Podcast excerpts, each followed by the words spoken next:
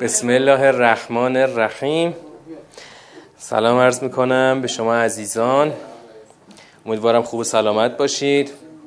خدا رو شاکریم که بهمون توفیق داده تا در این ساعت از عمرمون در خدمت قرآن باشیم.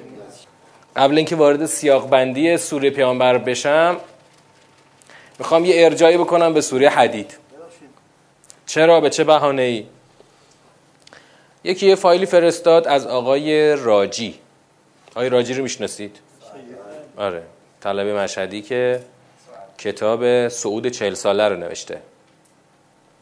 من تو چند جلسه قبل تو سوریه حدید یه اشکالی گرفتم. به تعریف ایشون از عدالت. که البته تعریف ایشون نیست. تعریف نهادینه شده است. در تمام جبهه انقلاب. و البته تلاش سرسختانه مرحوم غریق در این موضوع بی اثر نیست که ایشون سالها تلاش کرد و این تعریف رو جا انداخت یعنی اینکه تعریف تعریف عدالت از فضای قرآنی فاصله گرفته و به فضای مدرن رسیده من اسمش می‌ذارم تعریف مدرن از عدالت که نتیجهش این شده که تعریف عدالت شده چی؟ شده چی؟ شده توزیع رفاهیات. توزیع مسائل رفاهی. بعد برای همین طبق این تعریف نظام نمره خیلی خوبی می‌گیره. آره مثلا ما تو همین قطعی گاز دیدیم که ایران گسترده ترین شبکه گازرسانی رو در جهان داره. یعنی از لحاظ چی؟ از لحاظ ضریب نفوذ. ضریب نفوذش به نسبت جمعیت ما اولین هستیم تو دنیا. حالا شما شبکه گاز رو می‌خوای شاخص عدالت بذاری؟ یعنی ما خیلی به عدالت رسیدیم؟ نه. چرا؟ فایلی که آقای راجی داشت در جمعی از طلاب مشهد صحبت می‌کرد. ایشون میگفتش که آقا شما اگر بیای عدالت اجتماعی رو کاملا گسترش بدی و تاکید کرد دنباله عدالت اجتماعی رو گسترش بدی و تمام امکانات رو به اقصانقات ایران برسونی. بعد دشمن با تکیه بر ابزار رسانه چیکار می‌کنه؟ ذهن مردم رو دور می‌کنه و باز هم شما در نظر مردم هنوز کاری نکردی. یعنی در تعریف آقای راجی ما کارهای اصلی رو انجام دادیم. فقط گیرمون کجاست؟ اینکه بر رسانه مسلط نیستیم. بر ابزار رسانه حاکم و مسلط نشدیم. در نتیجه اونا تونستن با تکیه بر رسانه کارهای بسیار بزرگ ما رو ناچیز جلوه بدن. پس ما باید در جهاد تبیین واقع ایشون خیلی سریع رسید به موضوع جهاد تبیین که ما باید در جهاد تبیین اینا رو بگیم. و دقیقا در این تعریف بزرگترین جهاد تبیین میشه میشه کتابی که ایشون نوشتن. کتاب سعود چهل ساله. که تمام دستاوردهای فنی مهندسی پزشکی اینا رو بررسی کردن اونجا. من برای اون بنده خدا که این فایل برای من فرستاده بود گفتم که مشکل ما در اصل تعریف عدالته. تعریف عدالت این نیست که. اگر سوره حدید رو بشنویم که نشنیدیم منظور جامعه مذهبی ما از سوره, هد... سوره حدید هیچی نمی‌دونه. آقا من خودم تا تو کلاس تدبر نرفته بودم که از سوره حدید چیزی نمی‌دونستم. واقعا هیچی نمی‌دونستم. اما اگه واقعا سوره حدید رو بدونیم بفهمیم. و البته قبلش بخواهیم که بدانیم. متاسفانه نمی‌خواهیم که بدانیم. اون وقت تو سوره حدید چی بود؟ عدالت. عدالت قیام بود. جنس عدالت یک قیامه مثل انقلاب. انقلاب گام اول عدالته. عدالت قیام می‌خواد با تکیه بر کتاب خدا با ابزار شمشیر. همون حدید انزلنا الحدید فیه بأس شدید. با تکیه بر کتاب خدا و با ابزار شمشیر که باید بر سر مستکبران و قارتگران و دزدان و مخالفان و ثروتمندان و چپاولگران فرود بیاد. اینطوری شما به عدالت می‌رسید. که همه حرفا رو تو سوره حدید گفتیم. شما تا ببین این مثال برای چی گفتم؟ مثال صحبت آقای راجی رو فقط برای چی گفتم؟ تا وقتی قرآن رو تلاش نکنیم برای فرهنگ سازی فرهنگ قرآن ادبیات قرآن در جامعه دینی همین جامعه دینی انقلابی ما تصورش اینه که ما خیلی هم خوب کار کردیم. خیلی هم خوب کار کردیم. ما اصلا از این بهتر چی می‌خوایم بکنیم؟ با تعریفی که الان از عدالت رایجه از اول انقلاب تمام دولت ها آقا من خودم تصدیق می‌کنم. من تصدیق می‌کنم. با این تعریف تمام دولت ها در جهت عدالت حرکت کردن. از همه بیشترشون هم خود مرحوم غریق کار کرده. چرا؟ برای اینکه ایشون بود که از شرایط جنگی کشور رو تحویل گرفت و مثلا تا سال تا سال 76 که دولت رو تحویل داد اتفاقات بزرگی افتاد. اما وقتی تعریف عدالت رو بر اساس سوره حدید بچینی خیلی چیزا عوض میشه. دقیقا ما به سمت سرمایه داری حرکت کردیم چهار نعل به تاخت. تاختیم به سمت سرمایه داری حالا ما اینجا بین خودمون یه حرفا رو می‌زنیم. چرا میگم تدبر مال الان نیست مال این نسل نیست؟ فکر می‌کنید چقدر طول می‌کشه تا همین طبقه مذهبی حوزوی مثلا حوزویان ما بپذیرن که قرآن واجد یک نظامه؟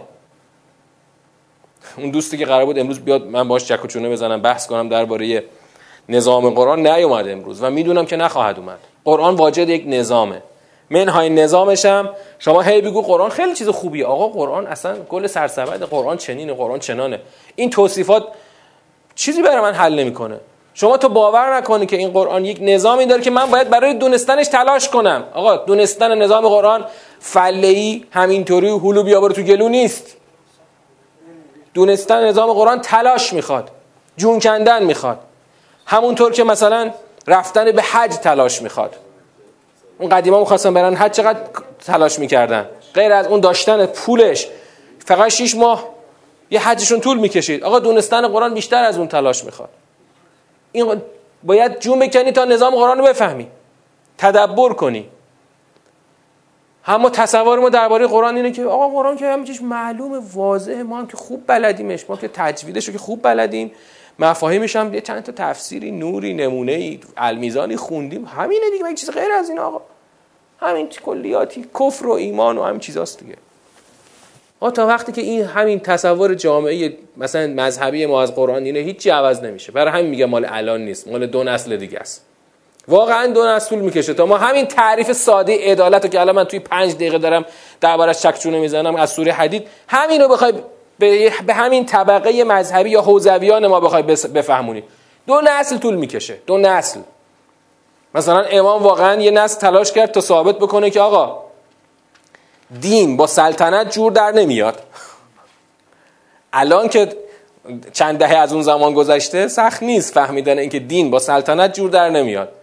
ولی همون موقع برای فهموندن همین مفهوم ساده امام پدرش در اومد که به خیلی از حوزوی ها بفهمونه که آقا دین با سلطنت جور در نمیاد. اون, مف...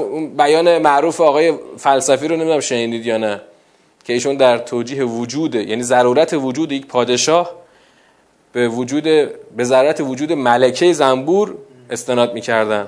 آره. یعنی ببینید تازه ایشون که دیگه جزء مثلا خطبای خیلی معروف بودن. آره. در ضرورت سلطنت در ضرورت سلطنت منبر می‌رفتن. یعنی اگه انقلاب اسلامی نبود ما هم همین کارو باید می‌کردیم. امروز باید میشستیم در ضرورت سلطنت صحبت می‌کردیم. به برکت انقلاب ما رسیدیم به امروز به این نقطه که در ضرورت اصلاح مفهوم عدالت داریم صحبت می‌کنیم. حالا ما هم همینطور باید این تلاشو بکنیم. آقا شما تو این تلاش می‌خوای کجای کار باشی؟ یه کاری بکنید دیگه یه تلاشی بکنید که آقا حداقل جامعه مذهبیمون نسبت به تدبر توجیه بشه.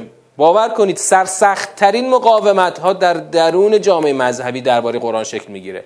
اون کسی که خارج از دایره دین هست احتمالا به این مقدار که مذهبی ها سرسختی به خرج میدن سرسختی به خرج نخواهند داد. اگر بشنوند البته اونا گذرشون نمیفته به این جلسات ما. اونا یعنی خودشون اصلا کلا مرخص می‌دونن از اینکه باید از درباره دینشون چیزی بدونن. مذهبی ها باید برن تو این جلسات فقط بشینن. ولی باور کنید اگر شما یه غیر مذهبی رو یک اون که آدم چیزی نیست آدم معاند و لجوجی نباشه بیار بنشون پای این حرف. راحت تر میپذیره تا اون کسی که مثلا خودش در فضای دین هستش. می‌خوایم این سوره رو سیاق بندی کنیم. می‌خوایم سوره رو سیاق بندی کنیم. سیاق اول سوره از آیه یک شروع میشه تا آیه چند. آیه به آیه میریم جلو ببینیم که چرا سیاق یک میشه آیات یک تا شش.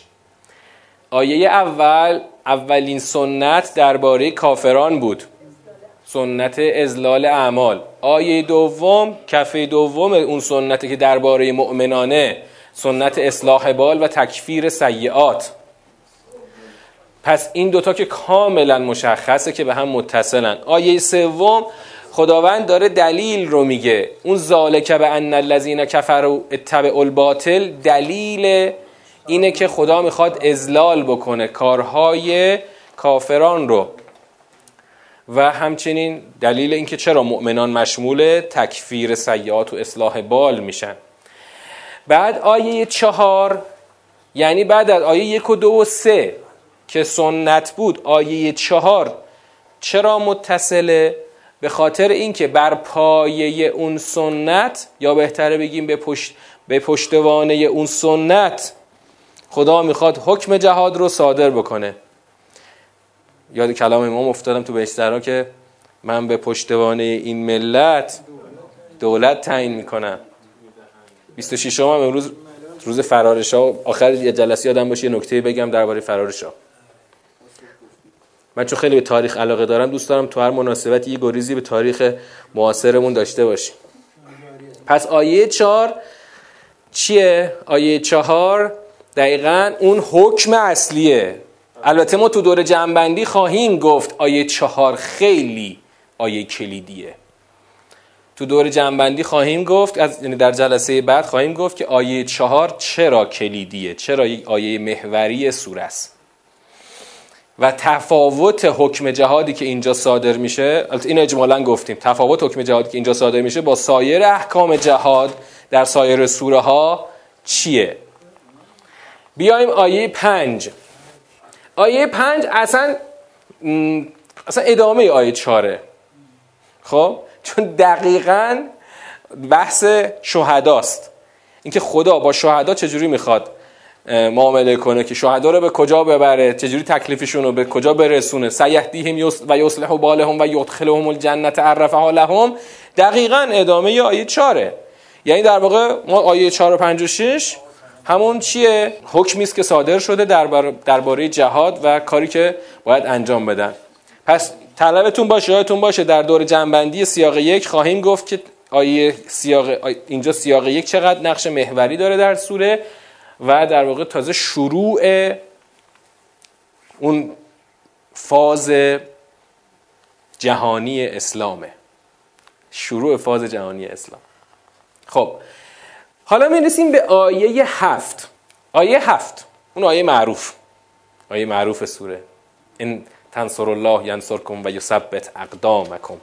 خب که آیه هشت هم خود به خود چسبیده به هفته. هشت و هفت که این با هم یکی هم کاملا مشخصه. حتی نو هم مشخصه که با هشت پیوند داره. چون دقیقا ذالکه به انهم خدا داره میگه.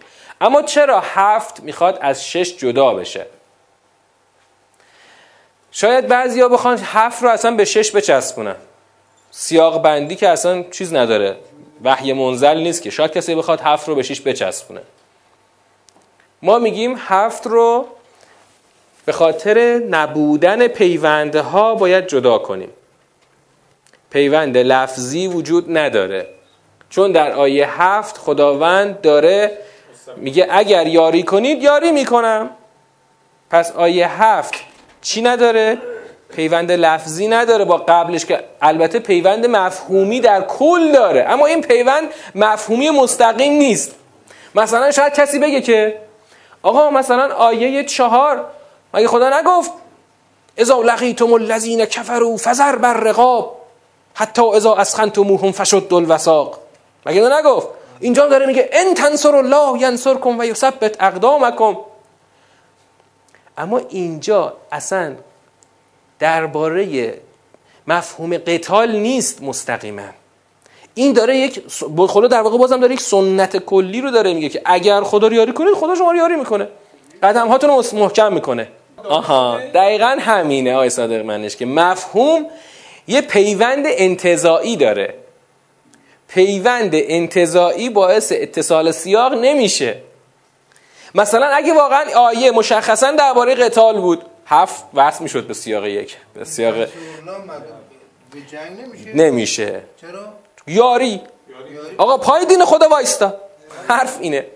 پای دین خدا وایستا. بله. پس این یک ارتباط انتظاعی داره. اما ارتباط مفهومی که بگیم مثلا مفهوم قتال همچنان ادامه پیدا کرده. نداریم اینو. ارتباط ادبی هم که نداره. پس چون هیچ که از ارتباط ها وجود نداره آیه هفت شروع سیاق دو هست. اینجا تو شروع سیاق خداوند اون بحث قتال رو اینجا ادامه نمیده. اینجا با خدا باز داره روی سنت های خودش درباره جامعه ایمانی خدا داره صحبت می‌کنه. بعد دیگه اون بحث ذالک به انهم کره و انزل الله رو ادامه شو خدا آورد. در واقع آیه نهم دلیل سنت تاس نفرین برای کفاره. چرا می‌خوایم تاس رو نسانشون کنیم؟ چون اینا کره و انزل الله. برای همین هم مشمول حبت عمل میشن.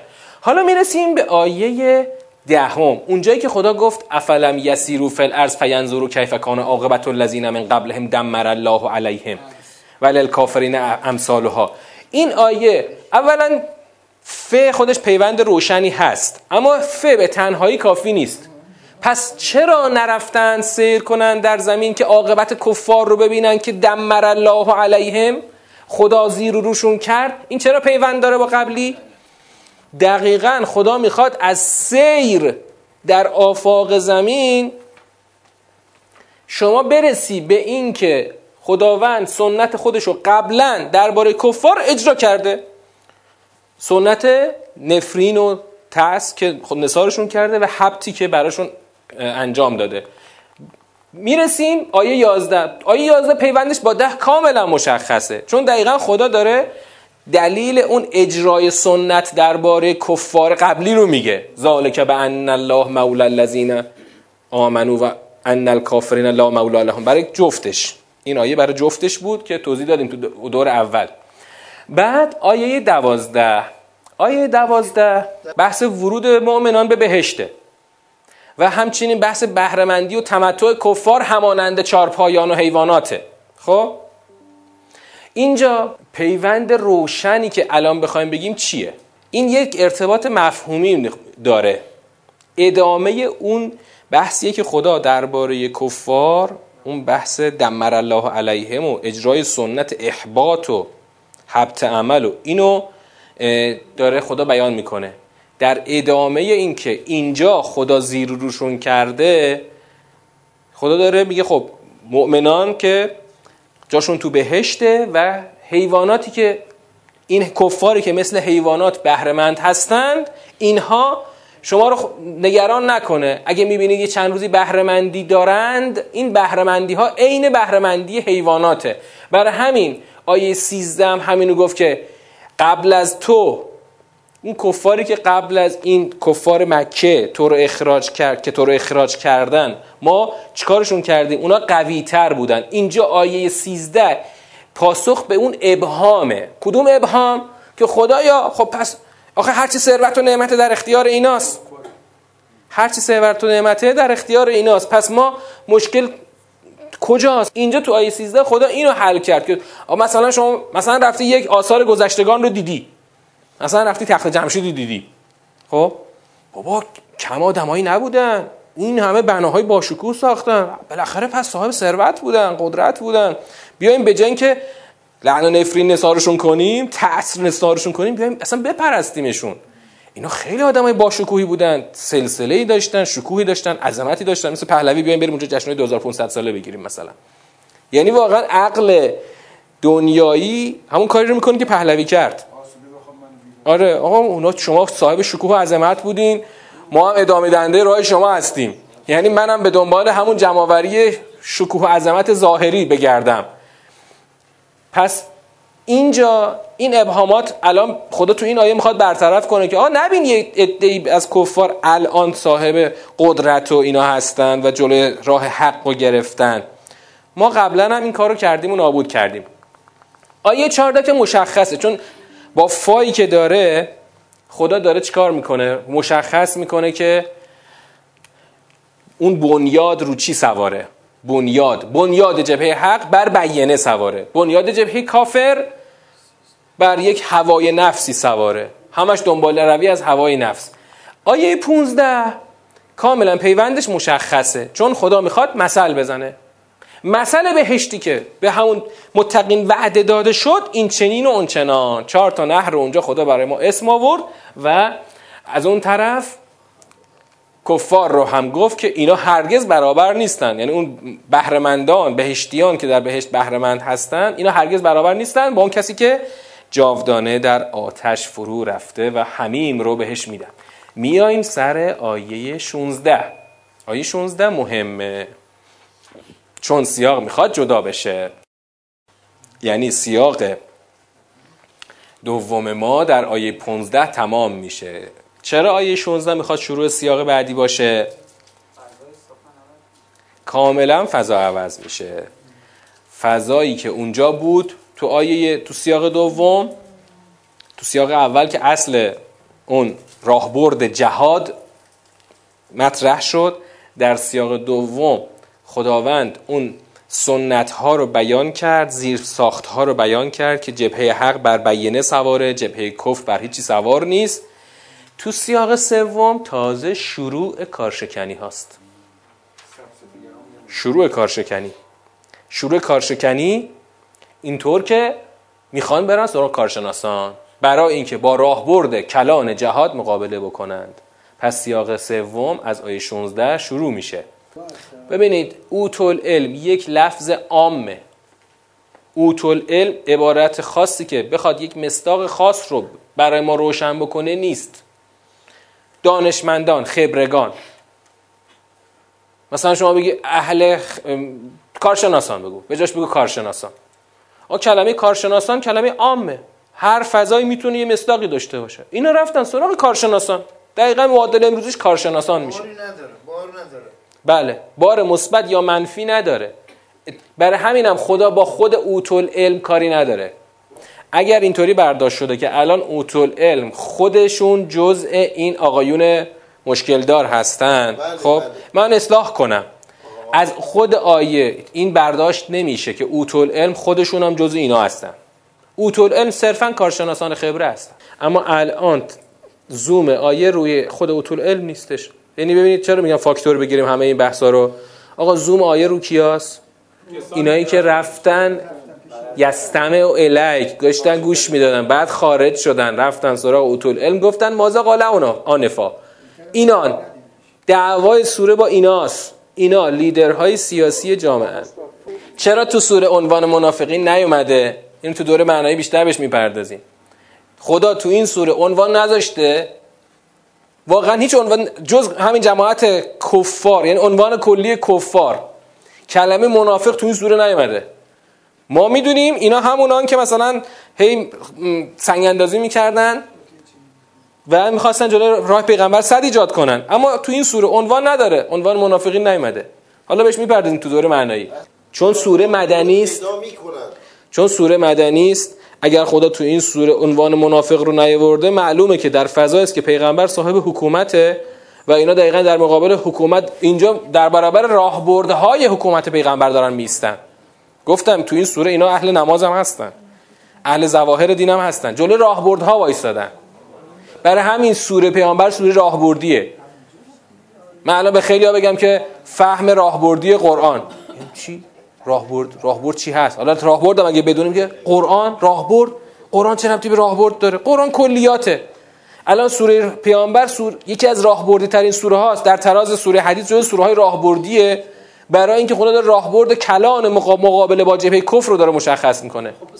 آیه هفته والذین اهتدوا زادهم هدا بعد اینم که در قبال اونه. یعنی خدا می‌خواد اون کسانی که گوش به فرمان هستن اونا رو مشخص بکنه. پس آیه هفته مشخصه.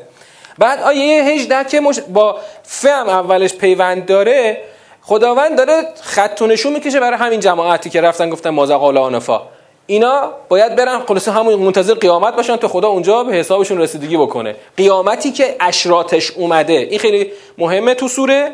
قیامتی که اشراتش اومده. و اشرات رو ما در جلسات قبل گفتیم چه اشرات منظور از اشرات اینجا چیه؟ خود آمدن پیامبر آخر و آمدن قرآن اشرات و ساعه هستش که خدا میگه فقط جا اشراتها همین که دیگه راهبردهای نهایی دین بیان شد ابلاغ شد و دیگه قرار نیست پیغمبری بیاد و این راهبردها هم هیچ وقت تغییر نمی‌کنه. بعدش آیه 19 با, با, با فعلم شروع شد که اونجا ما توضیح دادیم در دور اول. که فعلم اینجا می‌خواد پیغمبر اکرم رو محکم کنه در برابر این جماعت تا یه وقت کوتاه نیاد پیغمبر در برابر خلاصه حرفای ظاهرا کارشناسانه اینها. می‌رسیم آیه 20 آیه 20 یه مقدار جداییش دقت می‌خواد. چرا آیه 20 از آیه 19 می‌خواد جدا بشه؟ تو دور معنایی چیزی گفتیم ما. گفتیم این یک ارجاب گذشته قبل از نزول سوره است. قبل از نزول این سوره یه دی می‌گفتن که از همین مؤمنین. گفتن چرا نمیاد؟ واقعا ما منتظریم. گوش به فرمان تویم. چرا سوره نمیاد که پاشیم بریم به جنگیم؟ اینا اونان یعنی خدا یک ارجایی داد به اون فضایی که قبل از نزول سوره نزول سوره بود. اما همونا وقتی که سوره نازل شد یه دفعه مثل آدمای قش کرده از ترس مرگ افتادن. و حالت قش به خودشون گرفتن. اینا به خاطر این بود که مرض دارن. پس آیه 20 شروع سیاق جدیده. بیایم آیه 21 اینجا آیه 21 همون باز همون زمان گذشته رو خدا گفت که اینا شعار می‌دادن. شعار می‌دادن شعار تاعه تاعه حرف خوبی می‌گفتن. ولی وقتی که فرمان صادر شد اگه راست می‌گفتن براشون بهتر بود. بعدم خدا با آیه 22 که فحل اسیتم ان تولیتم ان تفسدوا فی الارض کار اینها رو یعنی کار سرپیچی اینها از دستور قتال رو برد در عنوان سنگین فساد در ارز ببین الان به جرم فساد در ارز طرفو گرفتن ادامش کردن. یعنی این عنوان کافیه تا کسی مشمول حکم اعدام بشه. ولی خدا داره این تخطی از راهبرد جهاد رو عنوان سنگین فساد در ارز رو جلوش می‌ذاره. بعد دیگه خدا سرنوشتشون لعنت خدا شاملشون شد. آیه 24 افلا یتدبرون القرآن. فی افلا یتدبرون القرآن خودش نشانه روشن نیست برای اتصال. اما پیوند مفهومی داره. یعنی خدا می‌خواد بگه اینایی که قبلا شعار می‌دادن گوش به فرمان تو این همه لشکر آمده به عشق رهبر آمده بعد فرمان قتال صادر شد همه قش کردن اینا به خاطر اینه که تدبر نکردن. و این آیه رو مفصل توضیح دادیم که تدبر نیازی به هیچ پیش نیازی نداره بر این اساس که در اینجا آمده تدبر یک امری است که همه می‌تونن انجام بدن. حتی بعد از اون که مخالفت کردن با حکم قتال هنوز تدبرشون مشکل نداره ها. مشکل کجاست؟ در قلبشون در قفل قلبه. آقا شما ممکنه تدبرت کامل و صحیح باشه ولی آخرش هم به تو جبهه کفر قرار بگیری. چون تدبر یه آچاره. تدبر یه ابزاره. ابزار فهم نظاممند قرآنه. یه متنی رو گذاشتن جلوت بخون. آقا این متن الان مثلا یک صفحه هست چهار تا پاراگراف داره از اینجا شروع شده پاراگراف پاراگراف اول اینو گفته دوم اینو گفته سوم اینو گفته چهارم اینو گفته. بله آقا من فهمیدم. این متن داره چی میگه؟ اما من قبولش ندارم. میبندم می‌ذارم کنار. تدبر من مشکل نداره. من درست فهمیدم. مثل آمریکایی‌ها درباره برجامه. خودشون خوب می‌دونن چی نوشتن توش. چون خودشون نوشتن متنشو. خب؟ ولی بعد خودشون یه لگت زدن زیرش همه چی پرت کردن رو هوا. نمی‌دونن چی نوشتن توش خوبم می‌دونن چی نوشتن توش. ولی نمی‌خوان پایبندش باشن. پس الان آمریکایی‌ها تدبر کردن در متنی که خودشون نوشتن. اما به خاطر اون مشکل قلبیشون نمی‌خوان بپذیرن. حتی چیزی که خودشون نوشتن. آقا شما هم همینطور در برابر قرآن. همه ما در برابر قرآن این همین موضوع و وضعیت رو داریم. ممکنه که حتی از این مرحله از این مرحله انرژی بر از مرحله انرژی بر تدبر به خوبی عبور کنیم ما. تدبرمون رو درست انجام بدیم. آخرش اونجا یه دفعه به خاطر قفل قلب بزنیم زیر همه چی. بگیم آقا ما نمی‌خوایم زیر بار بریم. البته نکته یه نکته تو پرانتز اینجا بگیم جاش خالیه. ممکنه شما تدبر تو درست انجام بدی و بگی آقا خدایا آقا ما اصلا خر ما کرگی دوم نداشت. ما اصلا دور ما خط قرمز بکش. ما رو بی خیال شو. ما اصلا اهل جنگ و اینا نیستیم. ما مثل همین اکبر عبدی بریم اونجا یه عکسی بگیریم برگردیم بعدا بگیم که ما تو جنگ شرکت داشتیم بسمونه خب؟ ما رو ولش کن ما رو چه به جنگ؟ این آدم بهتره یا اون آدمی که میاد میگه اصلا این حرفا کدومه؟ کجای قرآن هم چه چیزایی نوشته؟ نه ما قرآن خوندیم اتفاقا. من خودم قرآن خوندم. من خودم مثلا تفسیر نوشتم. مخاطب همینا که الان خودشون حالت قشبشون دست داده. اینجا می‌تونن عوامم باشن. خب؟ اینا هر کسی که در برابر راهبرد قتال در برابر جبهه کفر بخواد تفره بره از زیر بار به بهانه های مختلفی که به بهانه حرفای کارشناسایی که به بهانه اینکه آقا الان صلاح نیست و این حرفا به هر بهانه تفره بره اینا اونان. در قرآن تدبر نکردن یا اگرم کردن به خاطر قفل قلب اینها مشکل دارن چرا نتونه؟ چرا نتونه؟ آقا نه عوام عصر نزول میگه الان میگی. خب این دیگه این دیگه وظیفه آهاد کسانی است که می‌تونن به مردم قرآن رو یاد بدن که مردم که مردم قرآن یاد بدن. خب؟ یعنی یاد دادن نظاممند قرآن به آهاد جامعه وظیفه همه است. همه کسانی که می‌تونن تو این دایره باشن. تازه بعدش می‌تونی از مردم مطالبه گر بشی که چرا در برابر این حرفا مقاومت می‌کنید. قبل از اینکه مردم نظاممند قرآن رو یاد بگیرن واقعا مطالبه دین از جامعه به خاطر جهل خیلی وجیه نیست. وجهی نداره. نکنید. بعد از اینکه بعد از اینکه انشالله در یکی دو نسل دیگه کلمه تدبر در جامعه مذهبی جا افتاد معلوم شد که تدبر یعنی فهم نظاممند قرآن. اون وقت خیلی و این موانع فکری که جلوی راه این جلوی ما صد ایجاد کرده برداشته شد واقعا فراگیر کردن فهم نظاممند قرآن در جامعه کار سختی نیست. الان بزرگترین مانع فراگیری تدبر در جامعه همون موانع فکریه نه فهمی. واقعا فهمیدن این که این سوره چند تا سیاق داره هر سیاق داره چی میگه کار سختی نیست. مخصوصا که الان معما چون حلگشت آسان شود معما آسان شده. یعنی این فرایند این فرایند انجام شده. کتاب در اختیار همه است. بیشین بخون ببین خدا چی گفت. اگه یه جایش هم قبول نداری بگو من فکر می‌کنم اینجا داره اینو میگه ولی باید مستند حرف بزنی. یعنی اینکه آقا اینجا خدا تو این کلمه تو این سیاق تو این سیر داره چی میگه اصلا موضوع پیچیده ای نیست. موضوعی نیست که حتی نکته می‌خوام نکته رو بگم که حتی در فحت لازم نیست که شما جزء طبقه نخبگان جامعه باشی. شما حتی اگر جزء طبقه عام جامعه باشی فهمیدن این که تو این صفحه خدا چی گفت؟ تو این سوره. اصلا سخت نیست. چون قرآن در حد فهم همه است نه فقط فهم نخبگان جامعه. حد عمومی حد عمومی. یعنی واقعا عربی که الان ما توی قرآن داریم اینجا داریم مثلا بهش استناد می‌کنیم اگه همین عربی دوره متوسطه اول دوم درست از اول نوشته بشه بر اساس قرآن کافیه. مباحث تخصصی نحوی نیاز نداره. آقا یه دونه همزه ف نمی‌دونم ازا ان اینا چی مثلا چیز سختی نیست اصلا که. یه موقع یه مش هم کلمات معنی کلمه آقا زغن معناش این شد. خود تدبر معناش اینه. اصلا ما چیز پیچیده ای نداریم به خاطر اینکه هنوز علمای ما خب در تفکیک طبقه تفسیر از طبقه فهم نظاممند مشکل دارن. یعنی ما یک دو طبقه یه ساختمون دو طبقه درست کردیم. یه طبقه فقط روخانی بدون هیچ مراجعی به معنا یه طبقه هم تفسیر مثلا بحثای آقای جوادی آمولی. آقا این وسطه چی؟ آقا یکی مثلا خواست بیشتر از روخانی قرآن رو بفهمه مثلا از ترجمه خواست یه قدم اونورتر بره. بعد بره مثلا تفسیر تسنیم بخونه یا المیزان بخونه. ها؟ خب.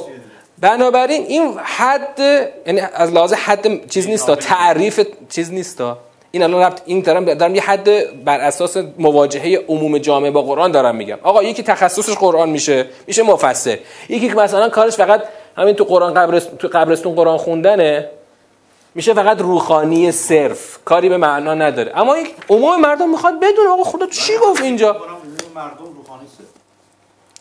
عموم مردم چی؟ بله. خب الان که تدبر نیست که آخه. الان که تدبر نیست که. الان مشکل ما اینه که اصلا تو جامعه ما اصلا چیزی به نام تدبر اصلا حتی مفهومش هنوز جا نیفتاده. بریم جلو اینو تمامش کنیم. آیه ان الذين ارتدوا على ادبارهم. دیگه کاملا پیوند داره به آیه 24 که درباره تدبر بود. چون که خداوند داره باز تکلیف اون کسانی که به خاطر قفل بر قلب نمی‌خوان تبعیت کنن و مشخص کنن آیه 26 همینطور. ذالک به انهم بازم هم بحث کراهت از قرآن مطرح شد. یعنی این همه همه ذالک به انهم خب معلومه که خدا داره دلیلشو میگه. این به خاطر اینه. اینا به خاطر اینکه با, با قرآن مشکل دارن. بعدم که آخه عاقبتشون آخه فردا اون موقعی که ملائکه می‌خوان عقب و جلو بزنن چی میشه وضعیت اینها؟ بعدم که باز ذالک به انهم ذالک به انهم دلیل. آقا اینا دنبال چیزی رفتن که ما از خط الله سخط خدا رو برانگیخته. بعدم که خداوند گفت اونجا تهدید کرد تو آیه 29 شما فکر کنید خدا از قانون نمی امیال دنیا گرایانه شما رو نمیریزه بیرون. میریزه بیرون. نه خدا حتما که تو سیاق بعد می‌بینیم خدا چه جوری می‌خواد بیرون بریزه. آیه سیوم. که خداوند گفت که اگه می‌خواستم اینا رو به شما نشون می‌دادم. شما رو اینا رو در سیما در چهره میشناختیشون که خدا نخواسته این کار رو بکنه که در لحن القول توی پیغمبر اونا رو می‌شناسی. توضیحشو در دور قبل دادیم. پس اینم ولو نشاءو مشخصه. اما می‌رسیم آیه سی و یک. اولش واو داره. اولش واو داره. شاید یک توهم و یک تصور ایجاد کنه که پس اینم پیوند داره. اما می‌خوایم بگیم سی و یک جدا میشه. این واو صرفا واو پیوند دو پاراگراف به هم دیگه است. نه پیوند مفهومی آیه سی و یک باست مثلا آیه سی. چون از آیه سی و یک بحث چی شروع شد؟ بحث همون ابتلاع بحث ابتلایی که خدا می‌خواد بدونه که کی مجاهد راه خداست و کی در این راه صبر داره. بعد در آیه 32 ان الذين كفروا وصدوا عن سبیل الله و شاق الرسول. مفهوم شاق الرسول اضافه شد به همون مفهومی که در ابتدای سوره اومد. بعد که پیوند داره با خود آیه 31 بعدم در آیه 33 خطابی به مؤمنان که اطیع الله و اطیع الرسول ولا تبتلوا اعمالکم. بعد آیه 34 مشخصه باز همون کفر و صد عن سبیل الله که خدا حکمشون رو صادر کرد که هرگز اینها مورد مغفرت قرار نخواهند گرفت. حکمی است درباره همون کسانی که صاد عن سبیل الله می‌کنن. بنابراین آیه یعنی در آیه 35 خدا میگه بنابراین سستی نکنید دعوت به سازش نکنید. پس آیه 35 خیلی مشخص.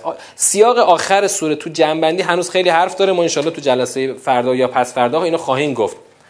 انما الحیات دنیا خدا در آیه 36 مثل سوره حدید که خدا ماهیت دنیا رو گفت در آیه 36 داره ماهیت دنیا رو میگه. شما اون ازغانتون امیال دنیا گرایانتون به کدوم دنیا چسبیده؟ به دنیایی که فقط لعب و لحوه بعدش هم اینجا خداوند از اون قاعده سن مسئلت اموال صحبت کرد که مسئلت اموال خدا می‌ذاره رو میز برای چی؟ برای اینکه ازغان بریزه بیرون. آقا اگر در جهاد شرکت نکنید و پا در رکاب نشید من از شما می‌خواهم خواست که اموالتون رو بدید بیاد که اینا شما بعد به خاطر بخلی که دارید نمی‌دید معلوم میشه که چقدر شما دنیاگرا هستید. بعد هم آیه 38 هم که دقیقا همین تکلیف رو روشن کرد که اگر من بخوام که انفاق بکنید به خاطر بخلتون این کار رو نخواهید کرد. بدانید که خدا غنیست و شما فقیرید. پس در یک سیر مشخصی آیه 38 هم به قبل مشخ پیوند داره. بنابراین سوره پیامبر در پنج سیاق سیاق بندی شد. ما در جلسه بعد و بعدش این پنج سیاق رو جنبندی خواهیم کرد. مباحث جنبندی کاملا متکی به مباحث دور اول هست. همچنان که دور دوم هم پنج سیاق همچنان که دور دوم هم متکی به مباحث دور اول بود. اما در مباحث جنبندی مثل سوره حدید این سوره چون سوره راه بردیه حرف های مهمی رو خواهیم گفت. یه سریاشو گفتیم جنبندی می‌کنیم دوباره. حرف است که باید ماها همین اول ماها خوب بدونیم بفهمیم و برای خودمون اول جا بندازیم. بعدا تازه تلاش کنیم برای جا افتادنش در جامعه. به مناسبت فرار یک مروری کنیم بر وقایع این بدبخت مفلوک که فرار کرد. اولا توصیه می‌کنم یه مستندی رو ببینید. این مستند فایلاش به راحتی رو اینترنت در دسترسه. حدود دهه 80 بود این مستند ساخته شد به اسم در کنار فرائنه. این مستند 8 قسمت بود. کل سرنوشت و سرگذشت شاه بعد از فرار تا مرگش بود. در اون یک سال و نیم. خیلی بیچاره آواره بود. هر جا می‌رفت یه مدتی نگهش میداشتن بعد درکش می‌کردن. از این کشور به اون کشور. خیلی جالب. اون مستند رو ببینید. من نمی‌خوام الان اون وقایع رو مرور کنم. مستند در کنار فرائنه. تا می‌رسه به مصر که میمیره. بعد که بعد که میمیره یه عکاسی ازش عکس می‌گیره از اون جسد مرده شاه. عین عکس اون جسد توتان خامون که در قرن 19 انگلیسی ها پیدا کردن بردن تو موزه نه موزه انگلیس بردن اونجا گذاشتن. این اون عکس شبیه اونه. برای همین اینو اسم به اون تشبیه کرد. یعنی اون عکس شاه که شبیه فرعون در آمده رو به هم تشبیه کرده. واقعا فرعونی بود که به جهنم رفت. اما می‌خوام این نکته ای رو بگم. این نکته رو خب طبیعتا تو مستند نیست. من نکته که می‌خوام بگم نکته است که از رو قرآن بهش رس... می‌تونیم برسیم. آقا وقتی که حضرت موسی بنی اسرائیل رو حرکت داد یک نقطه عطفی بود واقعا در تاریخ در تاریخ انبیا. نسبت به پیغمبر قبلی که حضرت کی بود؟ نوح. حضرت نوح یه مشکل بزرگش با امتش چی بود؟ بهش ایمان نمی آوردن. عده اندک ایمان آوردن که سوار کشتی شدن و همه رو خدا بقیه رو خدا کلکشون کند. همون سنت که اینجا تغییر کرد سوره پیامبر تغییر کرد. اما در عهد حضرت موسی اتفاق بزرگی که افتاد بود که امت همراه شدن. گفتن آقا قبول تو پیغمبر ما پاشیم بریم. را همه بنی اسرائیل راهی شدن. یعنی فقط فرعونیا موندن که دنبال اینا راه افتادن اومدن تو دریا غرق شدن. یعنی خود این یه پیروزی بود. اینکه امتی با پیغمبرش همراه شد. اما کی هم دیگه ادامه ندادن؟ درست بعد از نابودی فرعون اینا ادامه ندادن. رفتن گوساله پرست شدن و سامری و اینا. و دیگه دوباره واقع این حرکت مثبت این رشدی که نسبت به امت قبلی ایجاد شده بود این رشد پوت شد باطل شد. برای همین هم خدا تو سوره قبلی گفت چی؟ سوره قبلی یه بار یهودی ها رو یه بار مسیحی ها رو از دایره خارج کرد به خاطر دنیا گرایشون و اینا. اون درسی که ما بخوایم بگیریم اینه که آقا شما تا نقطه تا نقطه نابودی فرعونت که مثلا مال ما پهلوی دوم تا نقطه نابودی خودش خیلیه که امتی باید همراه بشه تا فرعون نابود بشه. فرعون پا به فرار بذاره یا تو قصه خود فرعون مثلا تو دریا غرق بشه. خود این گام بزرگه. ولی اگر همراهی نکنی مثل بنی اسرائیل کل این گام بزرگ رو می‌تونی زایش کنی. مثلا مثل بنی اسرائیل بگی آقا ما می‌خوایم برگردیم به مصر. ما نمی‌تونیم اینطوری آوارگی تحمل کنیم. هی بگی امروز بجنگ فردا بجنگ. پاشید برید تو سرزمین موعود بجنگید ما این ما این حرفا حالیمون نیست. ما می‌خوایم بر همینم خدا بهشون گفت چی؟ اه به تو مصر. تو سوره بقره خدا دستور داد پاشید برگردید برید مصر. شماها نیستید. شما مرد میدون نیستید برید پیکارتون آقا اگر یه وقت ما دوچار این وضعیت بشیم چی؟ تو سوره حدید اینو دربارش مفصل توضیح دادیم که. ای بسا ما هم همون وضعیت دوچارش بشیم. یعنی یه همراهی بزرگ که خودش خیلیه. یعنی در جامعه جهانی که یه امتی با یه امامی همراه بشه که فرعونشو از کشور بین بندازه بیرون کار بزرگیه. اما وقتی زایش بکنی همه کار بزرگ یه دفعه پوچ میشه می‌رسی زمین. همین که شما آره حالا ادامهش کجاست؟ ادامهش اونجاست که که تو این سوره همینه. حرف سوره پیامبر همینه. ادامش اونجاست که شما به خاطر دنیاگرایی با راهبرد کلان دین که حاکمیت مطلق حق در جهانه همراهی نکنی. و متاسفانه ما الان مشکلش مشکلمون همینجا داریم. این اون درسی که از قرآن میشه گرفت که تو کلام هیچ تبیینگری اما از مشهور و غیر مشهور متاسفانه این حرفا نیست. همه تو ایام دهه فجر به به چه چه ما چقدر امت خوبی هستیم. ما گل سرسبدیم تو دنیا. ما فرعونمون انداختیم بیرون. هنوز مثلا تو دنیا این حرکت ها شکل نگرفته که. خیلی نیم بندی خیلی شلووله. آقا شما این کارم کردی اما شاید زایش کردی. اینجاست که تو قرآن خدا تو تو فضای قرآن خدا الکی هندونه زیر بغل کسی نمیده. تا اینجا اومدی هنوز با پاشو بقیه‌شو بدو. تا اینجا خوش کلی کار کردی تازه بقیه‌اش مونده. هنوز اصل مسیر مونده. به یه بیانی گفتیم خراب کردن همیشه آسونه. ساختنه که سخته. و السلام علیکم و رحمت الله و برکاته.